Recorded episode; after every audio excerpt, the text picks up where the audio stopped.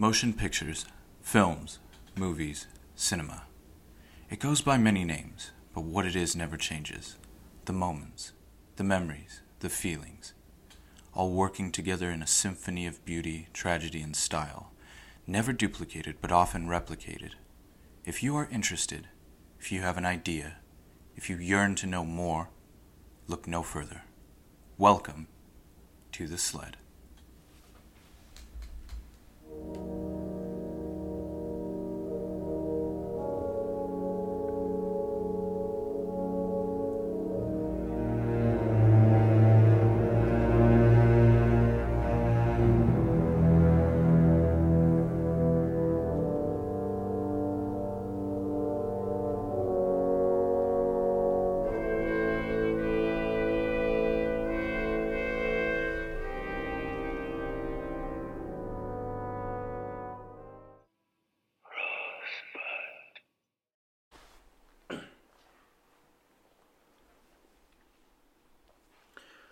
What's up, guys? We are back with another episode of The Sled. We are here to talk about. Goodfellas. I mean, it's a nicer term for gangster. I mean, Yeah, he's a good fella, you know. good fella. He's a good fella. It's funny. It's funny though that the book that Goodfellas is based on is called Wise Guys and not Goodfellas. I mean, I prefer the term Goodfellas yeah, Goodfella made for a better term, but You just completely shadowed wise guys. Thank, thanks, Marty. Appreciate that. I mean the same guy who wrote Wise Guys was the he helped Marty write uh, Goodfellas is Nicholas Pileggi. Yeah. Yeah, the author. Yeah, he Okay. wrote his he wrote Casino too. Oh, dang. Yeah. Yeah, Marty likes to keep it in the family. Like he really does. He likes to play to his strength. He likes to keep keep people under his wing. Um, yeah, I mean, what else can I say? He's He builds empires, man. Guy's genius. out of out of the same tile. But anyway, um, this was your pick, Mike. Yeah. Why'd you pick it? Uh, I was born eight years after Goodfellas opened in theaters to the day. Oh damn. Yeah. So my birthday was last Saturday, the 19th of September. It was the 30th year of Goodfellas. Hey, hey. So I I thought to pick it. I felt it was fitting. I was like, yeah, we gotta we gotta talk about this movie. Plus, we haven't brought up Marty yet, and I feel like we're doing him a disservice not bringing him up because he is such an icon in the industry and just the world in general. Mm. Yeah, I mean, it, like imagine winning over Marty, but still people clap for Marty. Yeah. like, like, everybody it's like this guy com- or bong joon-ho completely sweeps the sweeps the oscars but the only guy that gets a standing ovation is marty I mean, I, he said it best though when he was like, "There is no director that's not in the shadow of Martin Scorsese." Everyone was like, "Yup, no Yeah, it's, it's a fair statement. it is a fair statement." I mean, but arguably, uh, before we get into it, um, do you think that Goodfellas is his defining movie, or do you think Raging Bull is what really put him over the top? Ooh. what do you think titus I mean, I'm gonna go with the easy pick, which I'm gonna go with Goodfellas, just because I feel like it's such a culturally like. I feel like I don't know, it's such. It's such. I don't know. It's, it's tough to put into words. It's just such like a defining movie. It's like just an easy movie to put like as like his his, movie. You know, I don't know. It's and what really defines Martin. Like if I were to point to a movie that defines Martin Scorsese, I'd point to Goodfellas. I feel like. See, the thing, like, I, I'd agree because you have two different sides of of Scorsese that I've seen where they they're they're like in duality with one another, where you have this sort of like flourishing style, this this like uh, grandeur and um, just very flashy sort of uh, aesthetic in com- and, and ju- just storyline in general. And then you have the like nitty gritty, like the dark underbelly of um, like Metropolitan and and just um, Oh, and like Taxi Driver, yeah. yeah, like you have Yeah. you have that take. You have Taxi Driver, you have Deer. Didn't he do Deer Hunter? No, he didn't do Deer Hunter. No, and he, Bob got, or, sorry, Mr. De Niro got the role in Deer Hunter because of Marty, but Marty didn't do Deer Hunter. what I will say is just going from ra- like I will say that. Have y'all seen his first short film? Uh, the Wolf knocking at my door, right? It was the Close Shave, wasn't it? Oh, close shave, yeah, the one previous Like, um, with Keitel, right? Yeah, I think it was Yeah. just one guy shaving his neck, but he decides to absolutely slit it. It's just this hyper realistic, gory, but like it's like you shouldn't take that approach, but he does. And there's just this like hardcore aspect uh, to Taxi Driver and Raging Bull that I'm drawn to. Like um, one like one of the scripts that I personally wrote was hopefully a homage to um, Raging Bull, like that that esthetic because it's it's it's very Visceral. Thank you. Yeah. Like if I was gonna give it a word, it's visceral. It's just very to the bone, to the point, but at the same time very like gritty, grindy. But then you have Casino and Goodfellas. It's just very flashy, and I like both. But if I were to like give homage or like accept one, I would. I, I really want to see more of that Raging Bull from Scorsese. Mm-hmm. Like I don't know, I don't know where his career will will go from here, but I really want to see that return to that or return to the grit. So, I, I for the sake of balance, I'll say Raging Bull. Nice. But um, yeah, man, I I love. Well, dude, there there's no more iconic movie, and and there's probably not a more iconic line.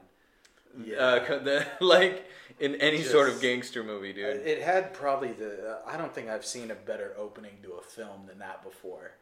Like still to this day, when I watch it, it gives me chills and I smile. Like it's just so perfect. Cause it oh like I remember the first time watching it, the way it opens, they're just driving around in the car, and you're like, all right, this is a movie that everybody's talked about. Everybody's told me if you're gonna be a filmmaker, even if you like this kind of genre, you need to watch this film. And they're just sitting in a car driving down the road, and you're like, all right, interesting. It's nice shot. It's shot nice. It's lit well, and it's quiet. And then you hear the banging, and you're like, oh, they got a flat tire. And then they pull over, and they're all just standing at the trunk, and you're like, what the hell? And the trunk opens, and Billy Batts is in there, and he's covered in blood, and Pesci comes up and fucking stabs him, and De Niro shoots him like 12 times, and then Liotta just shuts the trunk and he says the line in voiceover like as far back as I can remember I wanted to be a gangster and the music swells and you see like just this beautiful view of little Italy and the neighborhood that he grew up in South Brooklyn and all this just vibrant color and character just flooding into the film and immediately I understood I went that's why that's exactly why everyone told me to watch it it was like the whole film is amazing in general but the opening is what draws you into that world and makes you want to know what happened. Beautiful. Yeah, no, I mean it's, I mean it's like, and that's that's one of I think that that intro highlights the rest of the rest of the movie. I feel like, and, especially the editing. You know, I think the editing in this movie is you know flawless and and it's so seamless. You know, the transition from you know seeing. Um, you know, sort of young Henry Hill from and from him growing up, you know, and it's done so seamlessly. You know, it's it doesn't feel rushed or it doesn't feel like we skipped over anything. Like you get a good picture of exactly who Henry Hill is, you know, from when he was a kid to when he grows up and becomes, you know, gangster. You get a really good idea for like what kind of person Henry Hill is and what kind of drove him to make this life decision to be a mobster. And so I think that that, that intro does a great job, you're right, of just establishing the mood of the film. It, I mean, perfectly. No, I mean that's the one thing that any any filmmaker worth his salt like aims for is just that obviously an attention grabber, but there is this ultimate suspension of disbelief that happens with with the swell of the music. I I love that you mentioned that because that is something that I capitalize on with this movie is just as soon as the music kicks in and then you see all yes, you do see all these colors and you see the neighborhood. It's like you you see the predecessors and then people that followed um like like especially mob movies, but this holds its ground in such a way that it, it romanticizes it um, right off the bat and in such a, a successful way that you can't help but just be glued to your seat. Like really, like um, I don't know, like per, like I can't put into I can't explicate really formally how like I can't tell you an experience. Like I think that I think that's what we try to do whenever we try to break down movies, but like I really can't break down an experience of just hearing that and seeing that and and there's this successful suspension of disbelief that even me like f- the first time I watched it I I couldn't get up. Like I, I couldn't get a glass of water, I couldn't I couldn't talk. I wanted to see it and in in in, in its full and that's and Scorsese does that f- fantastically. He he breaks down the, the, the life cycle of a mobster um, successfully. He has you by the hook the entire time. So Yeah, I loved. Uh, I think that part of what made the movie so perfect, in a sense, was his casting choices. Because like you, Mr. De Niro's at the top of the hill. He is one of the best ever, best that will ever be. No one can deny that fact. That's who he is. But also when you see like uh, young Tommy or young Henry, how well he cast that with the kids, how similar they look, and how you could see they would grow into Joe Pesci and Ray Liotta.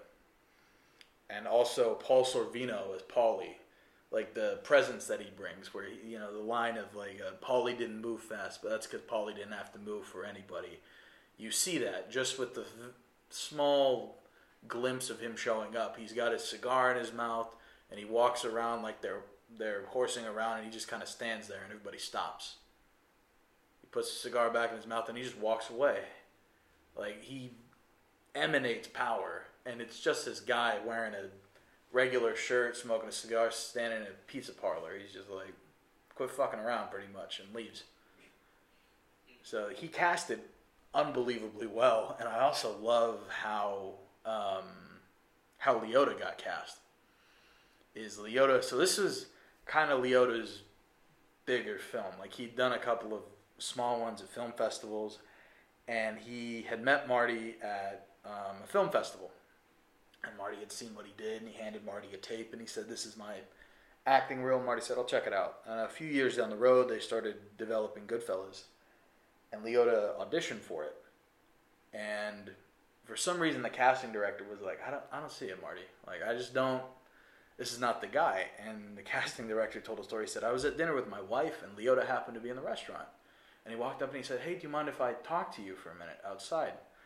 The casting director said, "Yeah, sure, Ray. I'll, I'll give you a minute because they knew each other." And he said, "Listen, I know you have opposition to me in this role, but I can. I'm telling you, I can do this. This is my part." And the casting director said, "I went to the payphone of the restaurant. I called Marty and I said, "Yeah, you can cast him." And I hung up the phone. Like it was, he was, he was like this one interaction with them made me be like, "All right, you can be Henry Hill then." I can see it. So Liotta was brilliant in that film, and I think that it's a testament to his acting that Henry Hill wrote the cast a letter saying he did a fantastic job portraying me. Because can you imagine the shit show if Henry Hill would have been like, "What the fuck happened with this movie?" Like, no, for real, for real. Yeah. May, it may not have been the most historically accurate, but Yeah. it was good. but because you know uh, Tommy DeVito in real life, he was like a six foot four motherfucker or something like that, something crazy. I do. I just kind of find it funny that Joe Pesci's like the exact opposite of Tommy DeVito in real life. Well, Pesci was supposed to play the Paul Sorvino role, Oh really? He was, yeah. Marty oh, I was. kind see that actually. Marty That was like, Joe, I want you to do this, and he's like, I don't want to play that guy. Marty, I want to play this character. I want to play Tommy, and he's like, no, no. So he said, and I didn't, I didn't know that Joe Pesci was like balding at the time, so his hair is very short. So he's wearing a wig throughout the whole movie, and You couldn't tell? I, I couldn't tell the No, first few times I watched on it. now. I watched it more, and I'm like, wow, that just looks fake. is that? And then the next time you watch it, is that fake? And then the next time you're like, yeah, that's definitely fake. But he said, he said, I made a tape. I had my girlfriend at the time film me walking around the pool with a cigar, going, "Fuck this motherfucker, fuck that shit." And he's like, I kicked my dog in the pool, and they, and they were like, oh man. And he showed it to Marty, and Marty went, "Fine, Joe, fucking fine. You can play that. We're like, fine, do it." So Of course, it ended up being the best decision. yeah, won an Oscar for it. Shortest Oscar speech in history. Thank you. And he leaves. what is it? Great privilege. Thank you. yeah, and he just leaves. And everyone's like, Oh, Okay. okay. That sounds like Joe Pesci. Dude, he. But everything, like, if he lacked height, he made up for it in, in, in energy. Oh, yeah. Oh, dude. Yeah, well, I mean, the way he carried himself, it seemed like he was six four. Like nobody would want to mess around with him. Like fuck that. tough bastard. I, I really do think like I understand that that's one of the most iconic scenes in, in Goodfellas is like we we, we may mention how. it. Funny how? Yeah. Like just just the quiet is just a perfect measure of maybe maybe he wasn't Ray Liotta wasn't prepared for that. Yeah. Well, he he definitely wasn't like uh, so. Um, De Niro and Scorsese and Keitel, he even made mention of this. They grew up. Uh, Scorsese and De Niro grew up in Little Italy, and Keitel grew up in Brooklyn. So they they knew affiliates. They knew mob life. Like that was just kind of how life went for them. They grew up in like the fifties and the sixties, in that area in the seventies. Um, and they were talking about how Pesci grew up in New Jersey, and Joe Pesci is part of the reason why the Four Seasons exist. He knew the mob affiliates, and he was going to be the fifth guy, part of the Four Seasons, and he ended up being an actor because nobody thought he could sing.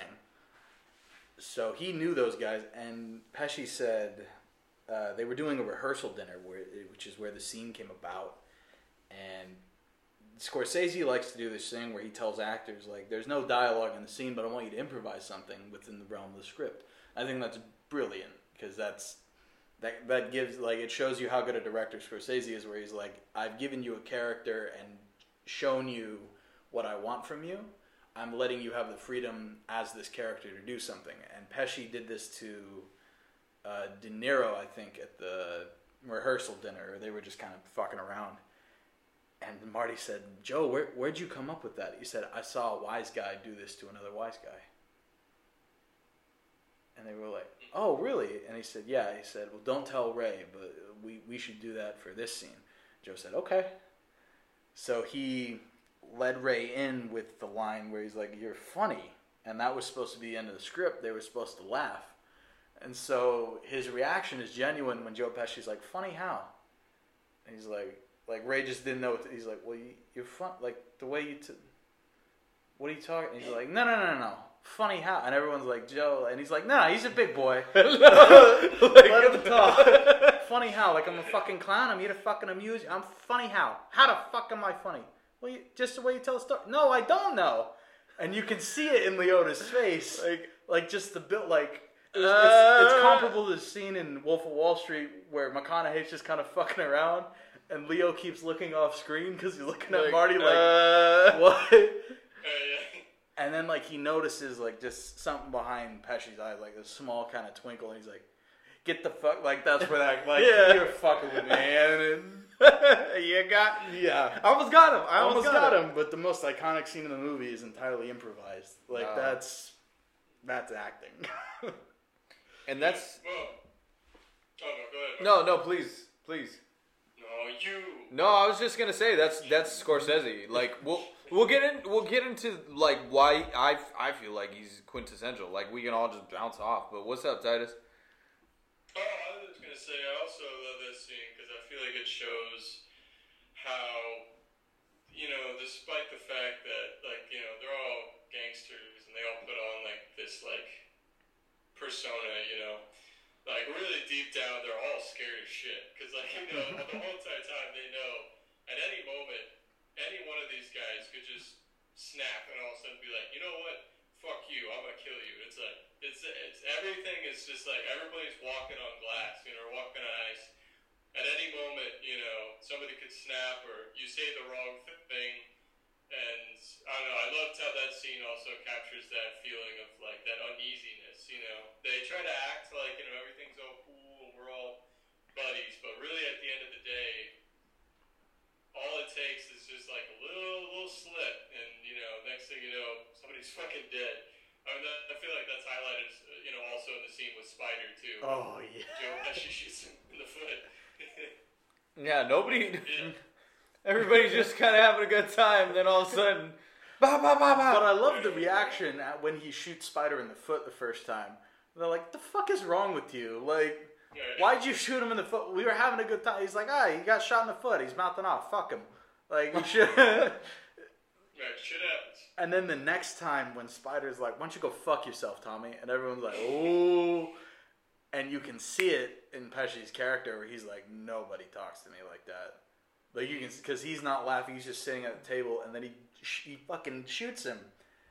And then even then, you got the you got Ray Liotta who's like, he's dead, and they're like, you got to clean this fucking mess up now. Like it's not, oh shit, he killed somebody. It's look what you fucking did. We were having a good time, and now there's blood all over the floor. You're cleaning it up. Go get a mop. like, no, dude, and it, I agree with that. I like. I agree big time. Like it's. It's a lot of walking on eggshells. It's a lot of like uh, people that you don't expect to die left and right who end up dying. Even the people that are supposed to be untouchable, you just they're they're fucking not really. Um, and I think that that plays. I, don't know, like that just plays even more to Marty's strength. Like he's able to play the, or he's able to evoke these like dynamic characters from every from every uh, film and from every actor uh, in, in in these films. Like, eh, there's not a single Scorsese film that I'm like, okay, well that he seems a little too little too set in his ways. No, they're always a card every single time. There's always angles. There's there's always dynamism that is like unparalleled with um, Scorsese. And um, with that, I want to say like like he like why to you guys do you think that he is like the pin like or just uh, one of the forefathers? Like I really do think that he was was there like writing up the, the the language of film. Like he was one of the primary forefathers. he's on the Mount Rushmore, definitely. Yeah, for real. why, why do you think that is? one it's his ability like one his ability with the camera and what he can see and just visually how he's like all right and then like the the copa scene where he walks uh, ray liotta walks in with lorraine bracco and he leaves his car on the street that one take where they walk through the restaurant and into the front of the copa. And they bring a table over for henry. Just how well that scene is orchestrated where he's like it's got to look natural but it needs to stand out. You Yeah. see that uh, his directing style is just so quick and easy but also the guy's a genius. Like nicholas pileggi was talking about this where he said we were he's like i was he was he said i was the typist so i was typing up and during that scene where de niro is uh, where they decide that he's going to kill Morrie after Morrie comes up to him at the Christmas party, and Marty says, "Write cream down." He's like, "What do you mean cream?" He's like, "Just fucking write it down." And Nick said, "I didn't realize until later that he was already hearing the music to the scene while we were filming it." And it's a scene, uh, "Sunshine of My Life," where Bob's at the he's got a cigarette and he's looking up, and then he looks down and he looks at Pesci, just the subtlety, and then he looks at Morrie and Pesci leaves. It's just that to me signified how good a director Marty Scorsese is because he's already like I can hear the music in the scene. I know exactly how I want it to be lit, and I know how many frames I want to shoot that scene in. His grasp on the dialogue of film and the physicality of it is unlike really any other director I've ever seen, including that of one of my personal heroes, the revered Orson Welles. I think he has a firmer grasp on it than anyone, really. And I think that's what makes him so great. I definitely agree with that. And I think the other thing that makes him so great is um, his vision with like I feel like his characters. I don't know. I think he's he's able to create such believable, you know, uh, characters, and I think it, it clearly, you know, he I don't know. He just has such a clear vision with his actors. You know, I don't feel like. I'm, you know, there's ever probably been an actor in a Scorsese movie that's like unsure of like what they should do in a scene, or you know, they're not comfortable or something. Like you know, Scorsese's always got a vision, and I think you can see that. You know, like you talked about with the actors improvising. You know, that's only something that actors do if they feel like really comfortable in a movie, or in, with a director. And Scorsese's able to create that sort of dynamic atmosphere through the way he directs. You know, he makes it to where he's open to having moments of improvisation and you know, sort of just moments that happen kind of out of nowhere. And I think that I think that's that's part of his score. You know, uh, uh, you know his style. You know, is that that ability to have scenes that you know can kind of jump up on you out of nowhere, and also his ability to just create characters that are believable, but also really interesting to watch, and and also his ability to um, create characters that are you know that are dynamic. You know, they're not perfect people. You know, they're like they've got good things about them and they've got bad things about them. I don't know. I think that's always what has made him stuck stick out to me. I feel like. I think that the the level of deliberation that Mike was saying um, is the thing that sticks out with me. I like the. I don't know how, how else to put it other than. Like, if I was going to learn directing from anyone, anyone, it would be Scorsese. Yeah. Like, like genuinely, if. Like, I can take notes from tons of different directors on on style, on aesthetic, on on narrative. I mean, you have this body of of works from different directors that are just like that's that stand out, but just on craft.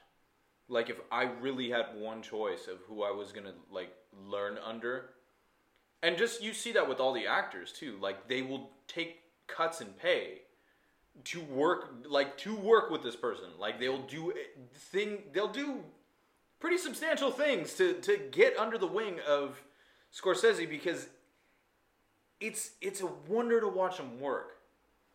It's you cannot throw a curveball at that guy because he's he's prepared for it. And it's and it's that view of it was supposed to happen like again like that like that is a perfect or that was one of the perfect scenes um, to to make mention of the the table being pulled up. Um, just and then on top of that, like you have an array of style, like uh, style choices that he makes. That again, it's like, who am I watching right now? Like it's not like people stick to their strengths. Like obviously, the last episode that we that we uh, the last director that we explored was Fincher in his style. He he likes to choose like uh, like if there's any tracking shots, like he has. There's a lot of tracking shots. There's a lot of stable shots, like uh, tripod, and then there's hyperimposed, like uh, visually of like visual effects generated, uh, like positioning, like geo positioning. Like I am in this room. Like he's it's there's spatial reasoning in, in, in these shots. But again, that is a cornerstone. You go to uh, fuck Michael Bay. You you can expect explosions. You go yeah straight up. Um, well, you go to Kubrick and you can expect symmetry, Mm-hmm. but whereas Scorsese, like, you know, you're watching a, a Scorsese film for the act, like the acting, the the grandeur, and just the the uh, content. It's usually like larger than life, but the style is always evolving. It's always changing, so it, it keeps you on your toes at all points. So you can you can see pieces that are like signature of Scorsese, like you see pieces that were like uh, Marty being whacked, like the lighting and everything, like uh, the contrasty image, or um, uh, fuck. Billy Batts is that? Yeah. Um, a lot of the contrast in that you see a lot of the the, the contrast in um, Taxi Driver. You see it in um, shit. Mean Streets. Yeah, Yeah. you see a lot of that in Mean Streets. You see a lot of the uh, zooms in Mean Streets. Like all, all I'm saying is like the visual language is there, but just how he gets there is always interesting and it's always different. It's it's ever evolving. Like he has tools of the trade that he knows that work or s- that speak to a specific um, like that that speak a specific way or or, or or or come across a specific way, but how he gets there is is just artful. And again, like I said, if I was going to learn under anybody, uh, take a directing class, dude, I would want, I would so want to work with that guy. Because again, like you give him, you give him the option. It's like uh, I need to get the, or you have two hours to get ten shots. Mm, You, I only need one Yeah. and people laugh at that. But he's just stone cold about it, and I love him for that, and and I pay homage to that that that man for that. Many respects to that man for that. All right, we've talked about Marty. Now we got to talk about De Niro. No, Oh God, his amount of the amount of detail that he put into this character and how real he made him. Because uh, the char- he plays Jimmy Conway in the film, and the real character that he's portraying is Jimmy Burke. And they had some trepidation using Burke's name because Burke was still at large and very a very prominent figure. He was locked up, but he was still a very prominent figure where everyone was like, "You do not want to cross him." Like it's true what they say in the movie. Like he was doing hits for the mob when he was 15 years old. Like to and to a guy like that, where they're like, it's just business to him. It's not I'm taking someone's life. It's a transaction. You don't piss that guy off. so, but the amount of detail he pays to him, like he, uh, the watch he wears, is the exact make and model of the watch that Jimmy wears. The way he has his money, where it's not in a wallet, it's in a money clip, is how Jimmy carried his money around. But also just the little stuff, like when they're when they're having dinner with Marty's mother in the movie. Um, that's you guys knew about that, right? That the woman who plays Joe Pesci's mother is Martin Scorsese's mother. really? Yeah, that's Marty's mom. I love how she approached the film too. It was uh, she looked at it like Mar- Marty's making a movie, and these are his friends who are helping him make a movie. It wasn't Bob. Oh my God, Robert De Niro and Joe Pesci. It was oh hi Bob, hi how are you? I'm good. You wanna you wanna eat? Sit down and eat. But when the scene where he's got the ketchup in his hands, he paid so close attention that he asked Nick. He said, "Can you talk to Henry and see how Jimmy put ketchup on his eggs?" Like, what do you mean? He said, well, did he hit the back of the bottle? Did he pour it out like this, or did he roll it between his hands? And he said, well, let me ask Henry. And so Nick called Henry, and Henry Hill said, oh, he rolled it between his hands. So it's the subtlety in the film where you see Bob, they're just sitting at, they're just eating dinner, but he's got the ketchup and he's rolling it between his hands to get the ketchup out of the bottle, because that's what his character does. The amount of just it- it's a testament to Robert De Niro's acting. I think that that is arguably top five of the roles he's played throughout his career. That's probably number three. Jimmy Conway was brilliant, and the the way he interacts with the other characters, especially his chemistry with Pesci, is absolutely like you can't find a better duo anywhere. They're the best. No, Oh yeah. No, I like I I again that guy such an all-star cast uh, under such a visionary mind for real um, because it's not just rolling the ketchup. Like it, really isn't. It's how he uses his hands. It's how he goes about um, like what is it um, i'm gonna i'm gonna do it. Do it. uh, you can tell a lot about a person or about an animal about how like in the way that it eats. It- it- um yeah. No like you really can. And uh, just in that it's how does he like it that is uh, reveals like how how i'm gonna hold the gun. Like it's it's just those subtleties again only add to the suspension of disbelief but they're also symbolic to what this how this person operates so even to the subtlest detail and that and i do real i do recognize that with with de niro i mean he's very meticulous like everybody thinks like high strung but bro meticulous is the better word but titus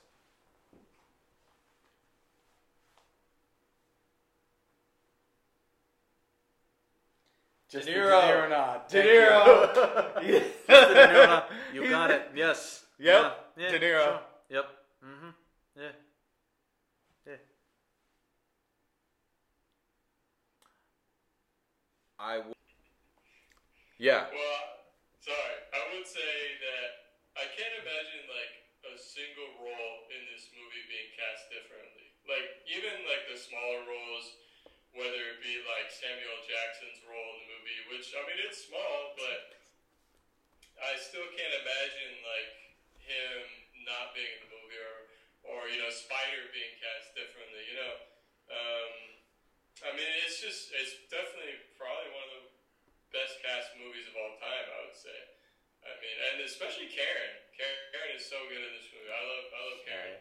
She's because you you see her start out as kind of like innocent and sweet eyed, and then as the movie goes along, you you see her relationship between her and Henry just kind of deteriorate and become like worse and worse as the movie goes along.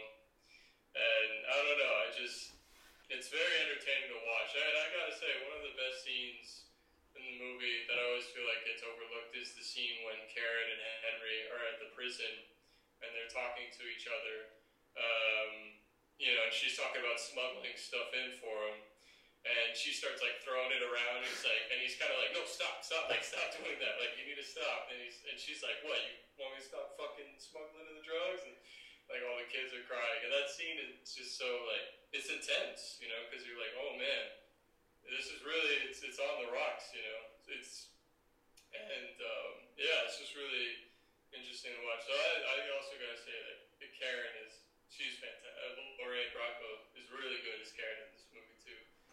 Uh, she does a fantastic job, especially in that scene in particular. I feel like. I think what solidified her position in that movie is when he takes her back home after he picks her up, and that guy had like been trying to feel her up, and she was like, "I hit him," and she's crying, and he says, "Go inside."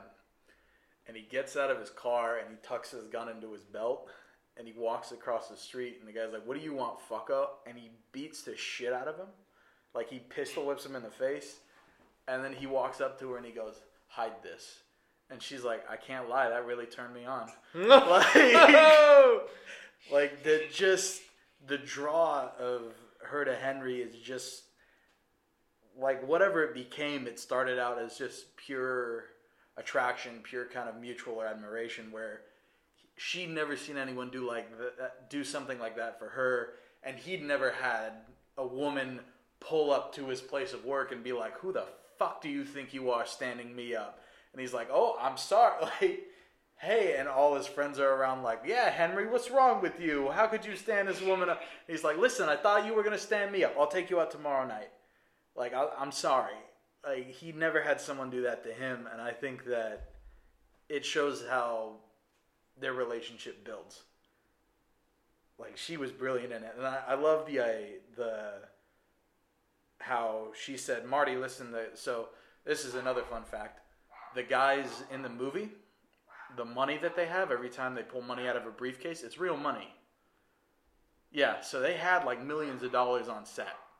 Are you serious? Yeah, they had millions of dollars on set. Like when he's got like stacks of hundred dollar bills in his waist, and he pulls them out.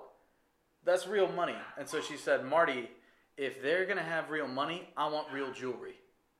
So Marty said, Sure, you want it? So all the jewelry she's wearing, all the diamonds, all the gold, it's real. Oh the Oh, pearls and everything, it's all real. I was like, Oh my god, that's fucking awesome.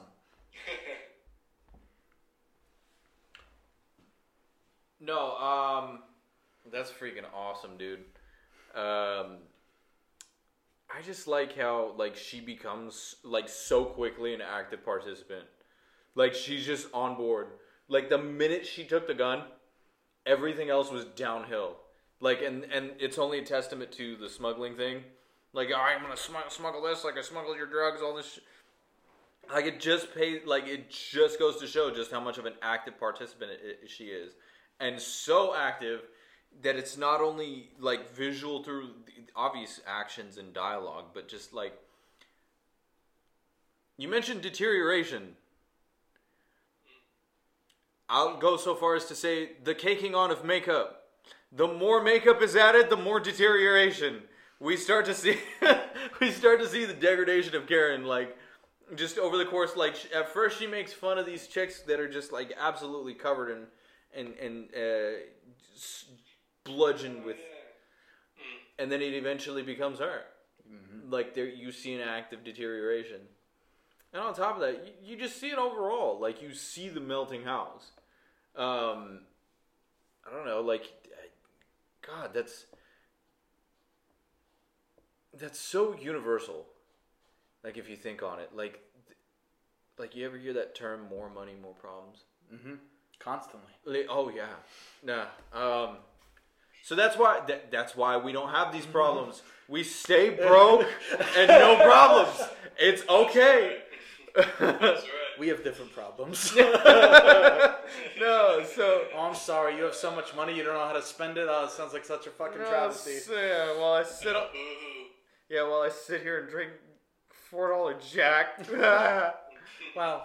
no, no, no. For um, but it, but in reality, like, like you can sit, you consistently see, and, and on top of that, with with Le, uh, Liotta, like the makeup is one of the most underrated things it, that I was like that I regarded watching it at like this recent time is like just how, how fucking like dead he looks by the end of the like by the end of the film how how dead he looks and how vastly different uh, how vastly different an animal Karen is from the beginning. Like like you you see this debutante like natural belle of little Italy turn into just like tracksuit uh caked on Avon um Coke up one nostril, just yeah yeah. and it goes from like a simple house in in the neighborhood to oh I have this designer and I like it's just more money to throw at and eventually you had money and then it starts to turn into debt. So again, it's just beautiful life cycle of a gangster. I when he's in prison, something that I I loved was they said they everybody on set was like, "This is not what prison was like for those guys." But when he's like, he goes down to the kitchen and he's bringing lobsters and shit back to the room, I was like. Is that what prison is like for fucking mafiosos? They got lobster. They're eating better than half the people outside. Like, Yeah. holy shit! And they were like, so they were very clear about it. They were like, it wasn't exactly like that. Like we didn't have our own like suite in the prisons. We didn't have like access to our own kitchen, but we were fed better. We were able to get stuff on the outside that guys inside weren't normally able to get. But I kind of love how Henry's doing well. Like he's eating lobster and everything. And then you notice when all the Italians leave, like all the made guys, because Henry can't get made because he's half Irish.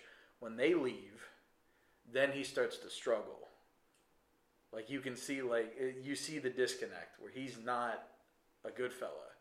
He's just an associate. He's a guy who works with them and makes them a lot of money. Because when they leave and they get released, he starts peddling pills more, and he starts having Karen bring in like bread and meat and things, and then you kind of start to realize, oh, he can't get that stuff anymore because all the made guys are gone. And I love that's illustrated more when he walks up to Paulie after he gets busted for drugs. He's like, Paulie, I'm sorry. Like, I know you told me no drugs, but I need your help. And Paulie says, okay.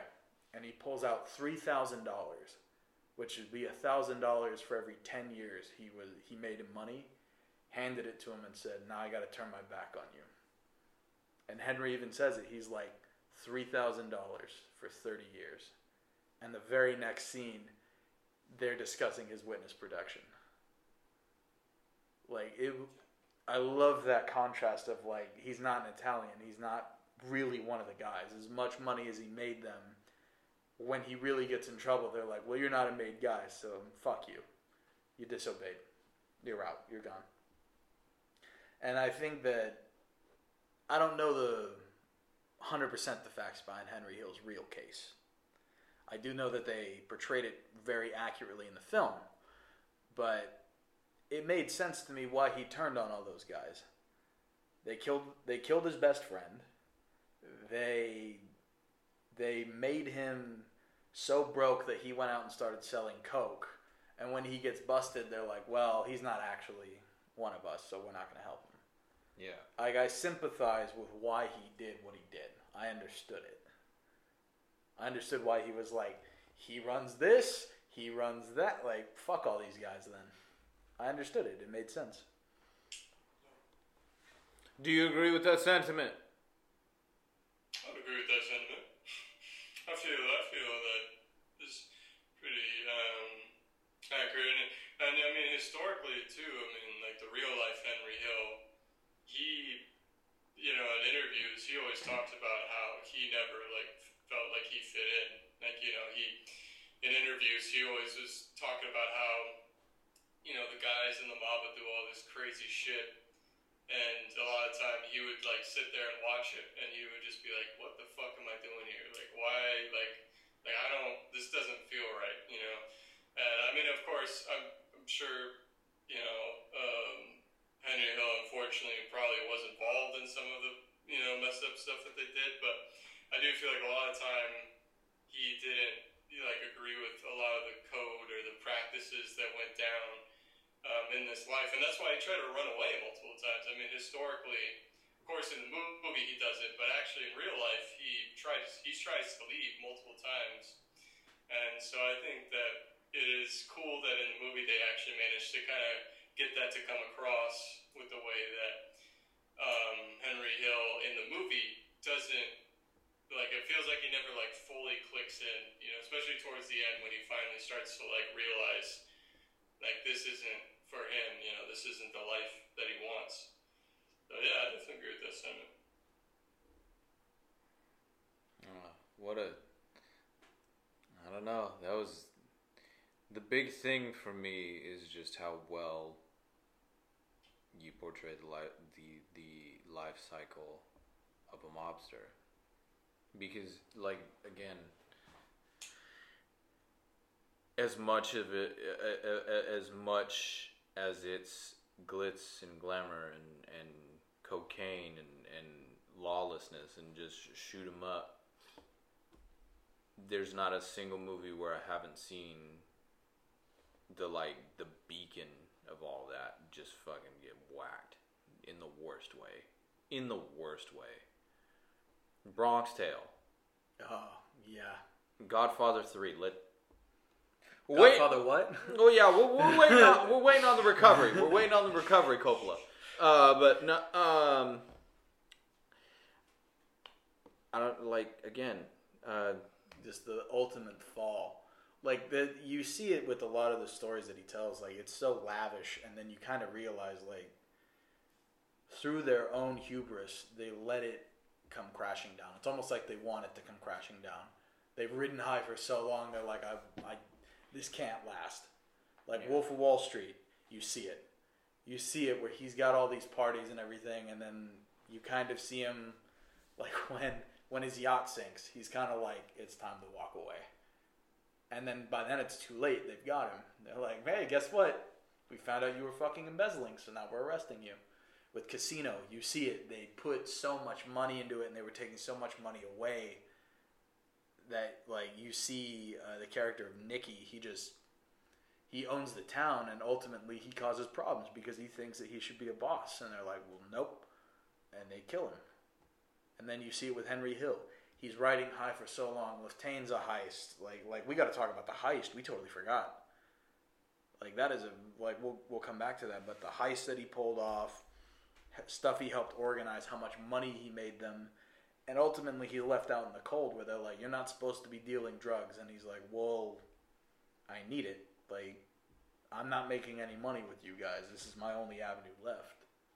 So ultimately, it's almost like he wanted to get caught, where he's like, he's doing the one thing where the DEA will get to him and the mob will completely abandon him.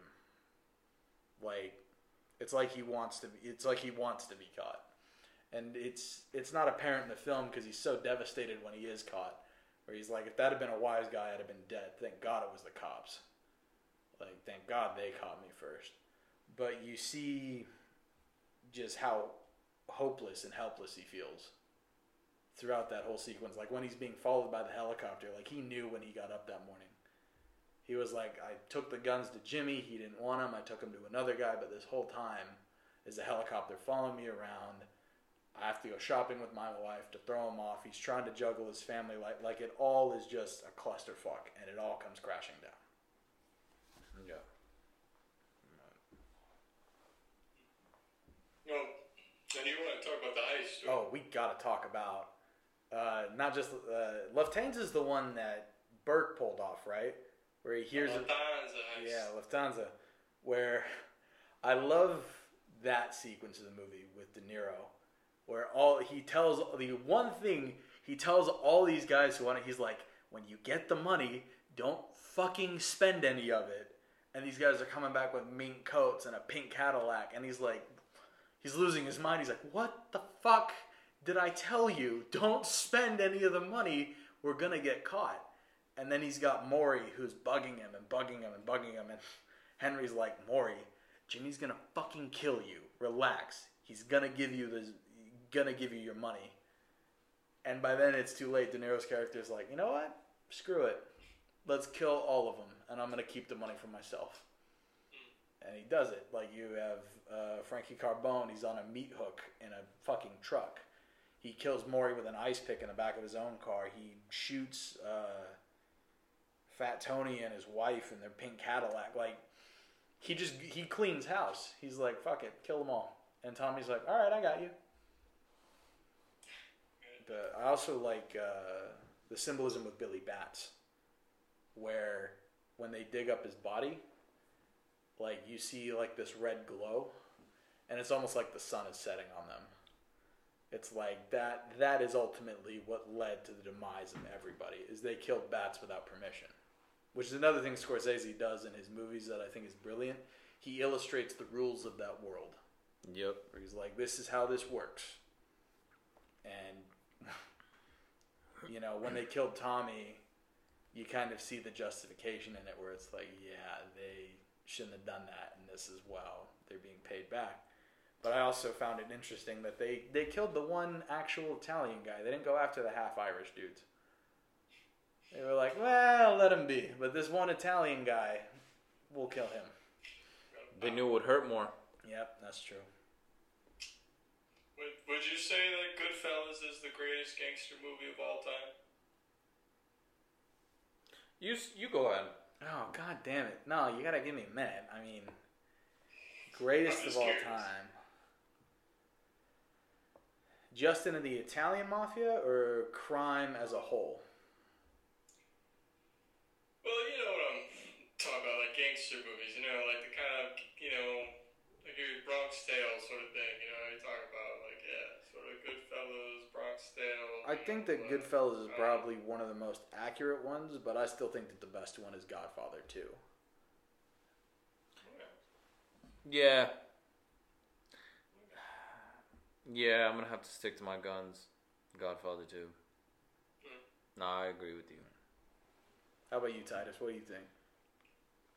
I mean, me personally, I would say that I mean, for the sole reason of like its uh, cultural like importance, I guess I would say Goodfellas because I just feel like Goodfellas was like so. Uh, it was just so Im- Im- important in like setting the way, or you know, like setting up the the path for like for other gangster movies and. And I mean, of course, Godfather did the same thing. You know, Godfather made you know the mafia, you know, really popular. But I think that Godfather is just iconic in like its iconography and like the and the you know and the characters. Like you know, everybody knows the characters in Goodfellas, and I just feel like they're just they're they're almost like a part of like American culture, you know, in an interesting way. Like Goodfellas is like a part of like the you know with the um, with the cars and you know the life and everything. I don't know. I just feel like Goodfellas has also had kind of like a big cultural impact in the movie scene as well. So, but uh, I don't know. I mean, it's tough though. It is really tough. So I don't say I don't say that lightly. I'd say like, you know it's a, it's a tough pick for sure because there's a lot of really great gangster movies out there. And I think that with this podcast, we've just barely scratched the tip of what Martin Scorsese is. So I can't wait for other films of his that we're gonna watch. The Irish. I like that movie. I was waiting for you to be like, fuck that. I do like it. I didn't like it the first time I watched it, but that's because I watched it in theaters and was not prepared for like this epic tale. It's almost four hours long. But I, the, That's a pretty long movie. the more I've watched it, the more I enjoy it. I fucking love that movie. It's awesome. The more you've watched it. Oh man, Anyway, uh, um, it's a whole day endeavor. But sorry, respect, respect. No, I mean, you're not wrong. You're not wrong. I mean, but it was a worthy how, one. it was how worth long is The Irishman? Like three hours? Three hours and forty-three minutes. I think. No way. It's not that long. I think so. Yeah. No, it's it's It's that pretty- long. It's pretty lengthy. It's a good movie, and I think it's one of the most accurate depictions of that life. But it's a very long film. Not to mention the fact that it's not true. That's not what happened. But Yep. It's definitely not like super historically accurate, but I don't know. But oh, getting sidetracked. But uh, I, I don't know. Anyway, Good pick. good pick. Thank you. Thank you. Great pick. Good pick. Thank you. Do we have any news this week? Anything Super going on? capable. Um, do not know. Um, man, it's been it's been kind of dark. Yeah. Unless you, unless you had something. You got something, T? Oh, just gonna say, uh, y'all, people listening to the podcast, y'all should check out "I'm Thinking of Ending Things." It's a very good movie. That's all. Yeah. It's a very weird movie, so just be prepared for that. It's a good one. Unfortunately, I probably won't get a lot of uh, talk just because it is such a weird movie, but but yeah, it's a good one for sure. It's on Netflix. So. Yeah. I'm personally gonna check out The Devil All the Time. That's a good one, actually. Really? I watched it. Yeah, lengthy, but it's very good. Well, solid performances. yes. Um, not really. Not really. Not not film film news. Yeah. I mean, Which I feel like is kind of a good way in a little bit because I feel like a lot of the film news we've been getting recently hasn't been great. yeah. It's been a lot of sad stuff. I mean, the only other film news that I know of is that apparently to be on television, it takes like seventy thousand dollars to do your fucking hair. So, I mean, there is that. There is definitely that. So now we have an estimate. So Just to do your hair? yeah, just to do your hair. Okay, we're gonna be broke forever. God damn. No, I. Yeah, and still, you you still end up paying only seven fifty a for for your for your tax return and taxes. Yeah, all right, great. Uh, before we get, I'm not gonna get. I'm, I promise. I I made a He promise. saved it till the end. No, no, no, no. I signed a contract with Mike here that I would not get political, but yeah, I just thought. I know fucking contract. I I You signed a contract with me? Where did it go? I ate it. I ate it with ketchup, and it was good. you was- roll it out? Did that little, yeah, I did that little rolling thing. no, eh? uh, but um, On the gabagool. yeah, I I don't know. With the, What the with, fuck is gabagool? Delicious. Oh.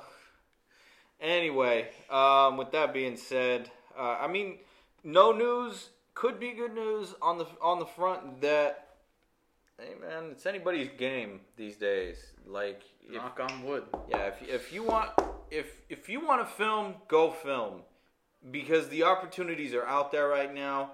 I mean, if you can have a bunch of eleven year olds twerking and still stand a chance at Sundance. I mean, anything, it's up in the air. It really is up in the air. You so, really need to clarify that Yeah. for people who don't know what you're talking about. Yeah. Um. Yeah, but still. Oh, uh, cuties. Yeah. Yeah. If that if that can make it to Netflix, then you know what, dude. Why not? Put, We're not encouraging that. No, I we are just not. No, that. disclaimer: we are not encouraging that. But if we were encouraging anything, put man man bites dog on there, please. If you're gonna put that out there, then let's let's see a classic. oh wow, you, we waited until this point to be crash and burn. So with that being said, ladies and Yeah. Fucking A. ladies and gents, if you want to film, go film. There is literally no fucking think- reason I- I- not to film I think besides COVID. What you're illustrating is that anything goes. At Anything this point. goes. You can film just Yeah. about anything and it'll be seen. Just don't make a fucking film like Cuties. Yeah, you're a please. if you do Please. this Shit. Don't.